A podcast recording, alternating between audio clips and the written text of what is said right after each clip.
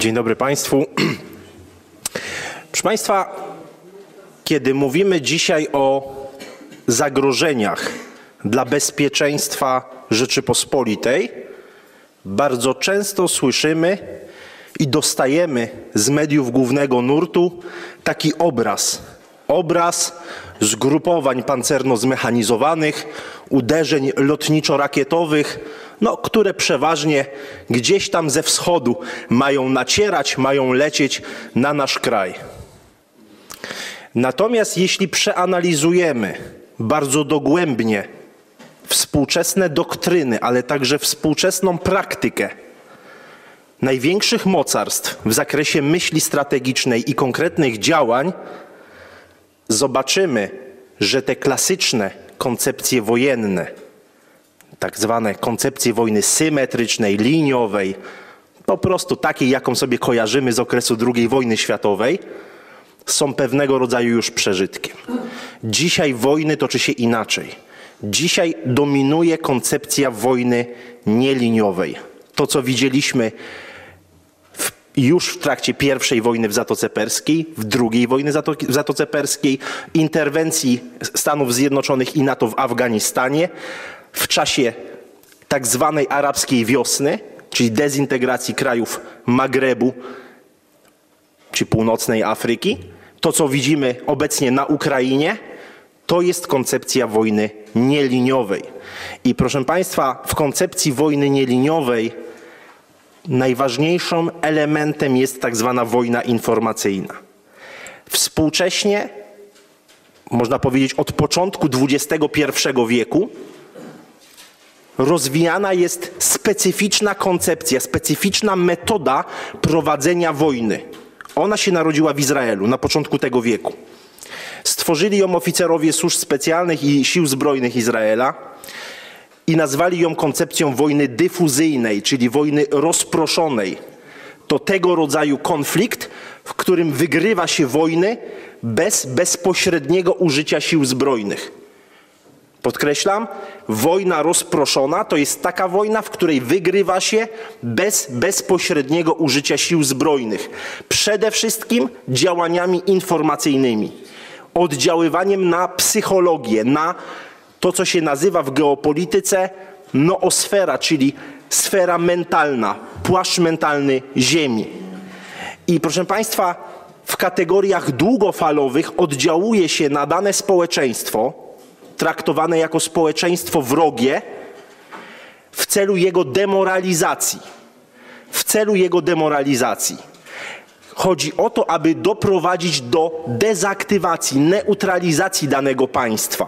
Nie chodzi o to, żeby tracić pieniądze na czołgi, rakiety, aby się narażać na sankcje międzynarodowe, na wszelkiego rodzaju nieprzyjemności z tym związane, ale chodzi o to, aby zneutralizować dane państwo, aby ono się pogrążyło w wewnętrznym chaosie. I proszę Państwa, kilka przykładów, kilka prostych przykładów. Generalnie chodzi o to, aby przejąć sferę informacyjną przeciwnika, aby zniechęcić społeczeństwo danego kraju do własnych instytucji, aby deprecjonować instytucje państwowe. I proszę Państwa, w Polsce widzimy już pewnego rodzaju symptomy, pewnego rodzaju zagrożenia z tym związane, bardzo głębokie moim zdaniem. I żeby była pełna jasność, tego typu metod walki informacyjnej, wojny informacyjnej używają nie tylko Rosjanie, o których się najwięcej w Polsce mówi, używają bardzo, ale to bardzo mocno Niemcy, Francuzi i Amerykanie, także na terytorium państwa polskiego. Tutaj warto to bardzo głęboko podkreślić, ponieważ sfera informacyjna jest dzisiaj główną sferą prowadzenia wojen. Izrael? Również. Powiedziałem o koncepcji wojny dyfuzyjnej, która nie bez przyczyny narodziła się w Izraelu, ponieważ Izrael musi korzystać z takich instrumentów, które są instrumentami asymetrycznymi z uwagi na swój no, niewielki potencjał demograficzny, Y, także wojskowy w skali całego regionu, ale proszę zauważyć, że rola Izraela jest o wiele większa niż by wskazywała jego potęga geopolityczna obliczana ilościowo. Jeżeli tam policzymy sobie PKB, wydatki na zbrojenia, y, jakby terytorium, no to nie wychodzi nam tutaj jakby rola Izraela, którą on odgrywa na świecie. A ta rola jest głównie właśnie w przestrzeni informacyjnej, w zdolności do oddziaływania. I proszę zobaczyć, Prosty przykład. Podam kilka przykładów y, z bezpieczeństwa informacyjnego, jak bardzo wrażliwa jest sfera bezpieczeństwa informacyjnego w Polsce. Pierwszy przykład. Mundial. Mistrzostwa świata w piłce nożnej. Ja porównuję ten mundial do, ta, do poprzedniego. Ale oczywiście nie w sensie bramek, nie w sensie sportowym. To mnie nie interesuje, powiem szczerze. Ja patrzę na to jako geopolityk, czyli patrzę na to, jakie są nastroje społeczne.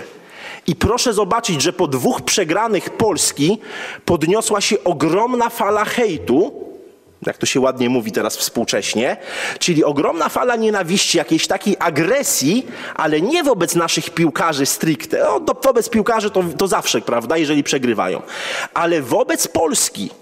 Ogromna fala takiej niechęci wobec nawet symboli narodowych. We Wrocławiu doszło do spalenia flagi polskiej po przegranej, meczu, po, prze, po przegranej z Kolumbią. I właśnie o to chodzi w wojnie dyfuzyjnej, w wojnie informacyjnej, aby zdeprecjonować symbole narodowe, zdeprecjonować autorytet władz państwowych, aby zdeprecjonować tradycje, ponieważ to jest pewnego rodzaju spoiwo. Chodzi o atomizację wrogiego społeczeństwa. Atomizację wrogiego społeczeństwa, wzbudzenie wzajemnej niechęci, nieufności, wprowadzenie szpiegomanii. Przecież zobaczy, zobaczmy, co się dzieje dzisiaj w Polsce. Wszędzie tropioni, tropieni są tak zwani, prze, za, przepraszam za, za określenie, ruscy agenci. I mamy do czynienia, wiemy, że najgłośniej krzyczy, zło, łapać złodzieja, najgłośniej krzyczy złodziej. Proszę Państwa, w teorii wojny informacyjnej nie ma lepszego parawanu, nie ma lepszej, jak to się mówi, legendy, lepszej ag- legendy niż podszywanie się właśnie y, pod przeciwnika kogoś. Jeżeli ktoś bardzo krzyczy przeciwko Rosji, to ja bym był bardzo ostrożny. y, To ja bym był bardzo ostrożny. I konkretny przykład, żeby nie być gołosłownym. Żeby nie być gołosłownym. Przez wiele lat pewnego, pewnego rodzaju fundacja, nie będę mówił tutaj dokładnie, dokładnej nazwy, ale Państwo na pewno się domyślą, o jaką chodzi, fundacja promująca dialog. Niektórzy mówią, że bardzo otwarty dialog, przez wiele lat brylowała w tak zwanych prawicowych mediach, między innymi e, w telewizji Republika, to akurat mogę po powiedzieć. Przedstawiciele zarządu tej fundacji wypowiadali się bardzo agresywnie na temat Rosji, wypowiadali się, e, a zwłaszcza po, po kryzysie krymskim, po aneksji Krymu przez Federację Rosyjską w 2014 roku, byli zapraszani jako eksperci prawda? I co się okazało? O, ich jedyną legitymacją, żeby byli zapraszani przez ministrów, przez dziennikarzy, mediów głównego nurtu, było to, że byli antyrosyjscy. I w chwili największych protestów społecznych przeciwko władzy, członek tej fundacji publicznie wezwał do tego, żeby zrobić drugi Majdan w Warszawie, aby kraj stanął. I co się, proszę Państwa, okazało? Okazało się, że ta fundacja, która była tak bardzo przeciwrosyjska, tak bardzo proukraińska, była finansowana przez Federację Rosyjską, przez Krym i przez Sankt Petersburg. I drugi, proszę Państwa, przykład. Przykład infosfery w cyberprzestrzeni. Jak łatwo można jak łatwo można inwigilować polskich polityków, jak łatwo wyciągać tajne informacje, jak łatwo wpływać na nastroje polskich polityków. Pokazały to dwa przykłady, podam tylko dwa przykłady. Stworzono fałszywy, pro, fałszywe profile, profile na jednym z mediów społecznościowych. Chodzi o Facebooka, tajną grupę i stworzono takiego awatara, czyli fałszywą postać na Twitterze.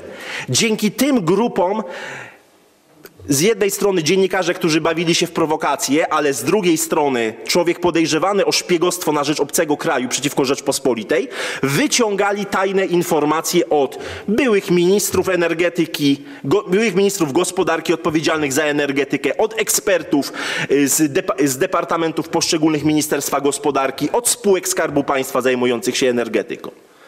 I wreszcie ten najbardziej tabloidowy przykład ostatnich czasów, czyli tak zwana czarna pantera. Pseudonim fotomodelki, której roznegliżowane zdjęcia bez trudu można znaleźć w internecie, która bez żadnego problemu weszła w otoczenie kandydata na prezydenta Andrzeja Dudy jeździła Duda busem, która w cudzysłowie usidliła jednego z posłów na Sejm RP, dziwnym trafem od kwietnia tego roku członka Sejmowej Komisji do Spraw Służb Specjalnych.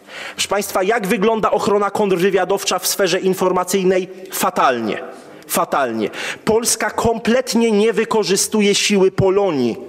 Dlaczego tak się dzieje? Zobaczmy na przykład rosyjski.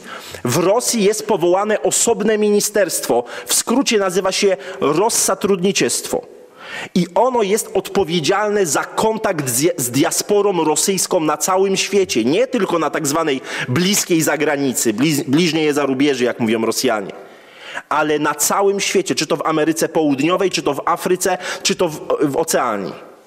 I oni odpowiadają za wpływ informacyjny, za kształtowanie dobrego PR-u, za kształtowanie dobrej narracji, pozytywnej narracji dla Rosji. Jak to się dzieje, że Polska jako 38-milionowy kraj, jako jeden z filarów obecnie Unii Europejskiej i Sojuszu Północnoatlantyckiego nie posiada własnych instrumentów do kształtowania polityki informacyjnej. Ja nie mówię o telewizji Polonia, bo telewizję Polonia z młodych ludzi mało kto ogląda. Ja mówię o nowych mediach. Jak to się dzieje, że Polska utrzymuje dziewięć, dziewięć telewizji na YouTubie, białoruskich. Jak to jest, że telewizja Bielsat w całości finansowana przez państwo polskie tworzy dziewięć telewizji na YouTubie, w tym po białorusku, po polsku, po angielsku, łącznie z programami satyrycznymi, z osobną telewizją z programami satyrycznymi, na które idą ogromne pieniądze i oddziałujemy na Białoruś, a nie jesteśmy sobie w stanie poradzić z określeniem polskie obozy zagłady na świecie, czy polskie obozy śmierci.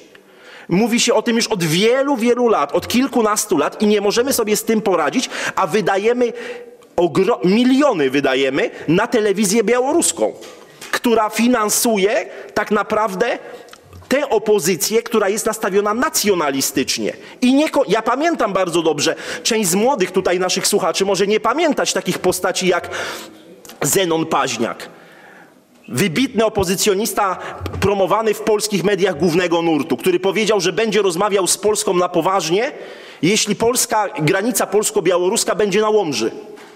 I takich ludzi wspieraliśmy przez, przez naście lat. Dlatego ja uważam, proszę Państwa, że wysiłkiem, absolutną polską racją stanu i polityką polską, tutaj się uśmiecham w stronę redaktora naczelnego miesięcznika o tej samej nazwie, jest po pierwsze, budowa nowoczesnych mediów, nie telewizji, y, gdzie będzie puszczana cepelia, mówiąc językiem kolokwialnym, ale w nowych mediów, w tych mediach społecznościowych, które oglądają młodzi ludzie. W przedziale 25 czy nawet jeszcze 13 55-60 lat, czyli ci ludzie aktywni zawodowo, którzy mogą oddziaływać na politykę państw, w których mieszkają, a także na naszych rodaków tutaj. Nie zapominajmy o tym, ponieważ to, co się, proszę Państwa, dzieje i z naszych badań jako geopolityków wynika, że ta infosfera, ta sfera mentalna naszego społeczeństwa jest bardzo mocno zainfekowana. I ten mundial, tak jak już powiedziałem, pokazuje te najgorsze cechy. Naszą kutliwość, nasze swary, y, to, że potrafimy się dzielić, kłócić o największą drobnostkę. Powodujemy chaos w całym państwie. Występujemy nawet przeciwko symbolom narodowym. Część naszego społeczeństwa, nie my tutaj zgromadzeni, jak sądzę. Ale, ale ta część. I proszę Państwa, jeżeli mamy oddziaływać skutecznie na, na, na kraje na wschód od Bugu, tam gdzie do dzisiaj nie pisze się polskich nazwisk w języku polskim. Ten zapis, proszę Państwa, ile, jak długo my popieramy Litwę. Ile razy Lech Kaczyński, prezydent Lech Kaczyński jeździł na Litwę. Ja miałem przyjemność i zaszczyt być przez trzy lata analitykiem do spraw bezpieczeństwa międzynarodowego właśnie w kancelarii prezydenta Lecha Kaczyńskiego. I pamiętam te kilkanaście wizyt oficjalnych i nieoficjalnych na Litwie i do dzisiaj się nic nie zmieniło. Nadal są problemy, a to od parasola militarnego i politycznego Polski zależy bezpieczeństwo Litwy, wprost. Bo jeżeli przesmyku suwalskiego Polska nie będzie kontrolowała, to w razie jakiejkolwiek zagrożenia ze strony Rosji Litwa sobie nie poradzi sama. I to, że nie potrafimy wykorzystać dywidendy geograficznej naszego położenia, jest skandalem. A nie potrafimy dlatego, że nie mamy własnych mediów, które mogą oddziaływać na arenie międzynarodowej. I to mediów, które można stworzyć tanim kosztem. Ja jeszcze raz podkreślam, utrzymujemy dziewięć telewizji na YouTubie białoruskich, a nie posiadamy żadnej realnej polskiej. I ostatnia sprawa. Reasumując, uważam, proszę Państwa, to proszę potraktować w kategoriach postulatywnych, że powinniśmy zapraszać na listy wyborcze Polaków z zagranicy, tych, którzy mają obywatelstwo polskie, którzy zachowali obywatelstwo polskie. Brakuje nam dzisiaj, mówię tutaj, do, do, zwracam się do Polonii i do Polaków e, mieszkających na wschodzie, bo to nie Polonia, oni nigdzie nie wyjeżdżali, nigdy. Po prostu to Polska e, przesunęła, to po prostu geopolityka przesunęła, przesunęła granice. Y, Apeluję, jeżeli to tak mo- mogę powiedzieć, czy postuluję do polityków, ale także do samej Polonii, aby starała się startować w wyborach do Europarlamentu, do Parlamentu naszego narodowego, a także nawet w wyborach samorządowych. Te osoby, które zachowały obywatelstwo polskie, warto, aby wzięły udział aktywny w życiu politycznym. Brakuje dzisiaj tego. Brakuje. Ja obserwuję to po przykładzie rosyjskim, obserwuję to po przykładzie amerykańskim, po przykładzie francuskim. Widzę, jak bardzo silna jest ta więź z diasporą i jak ona jest wykorzystywana po prostu w kreowaniu polityki zagranicznej, w kreowaniu dyplomacji publicznej. My tego absolutnie nie robimy, marnotrawimy w ogóle y, ten potencjał ogromny, który jest wśród, wśród Polonii. I tym akcentem chciałbym zakończyć. Dziękuję Państwu za uwagę.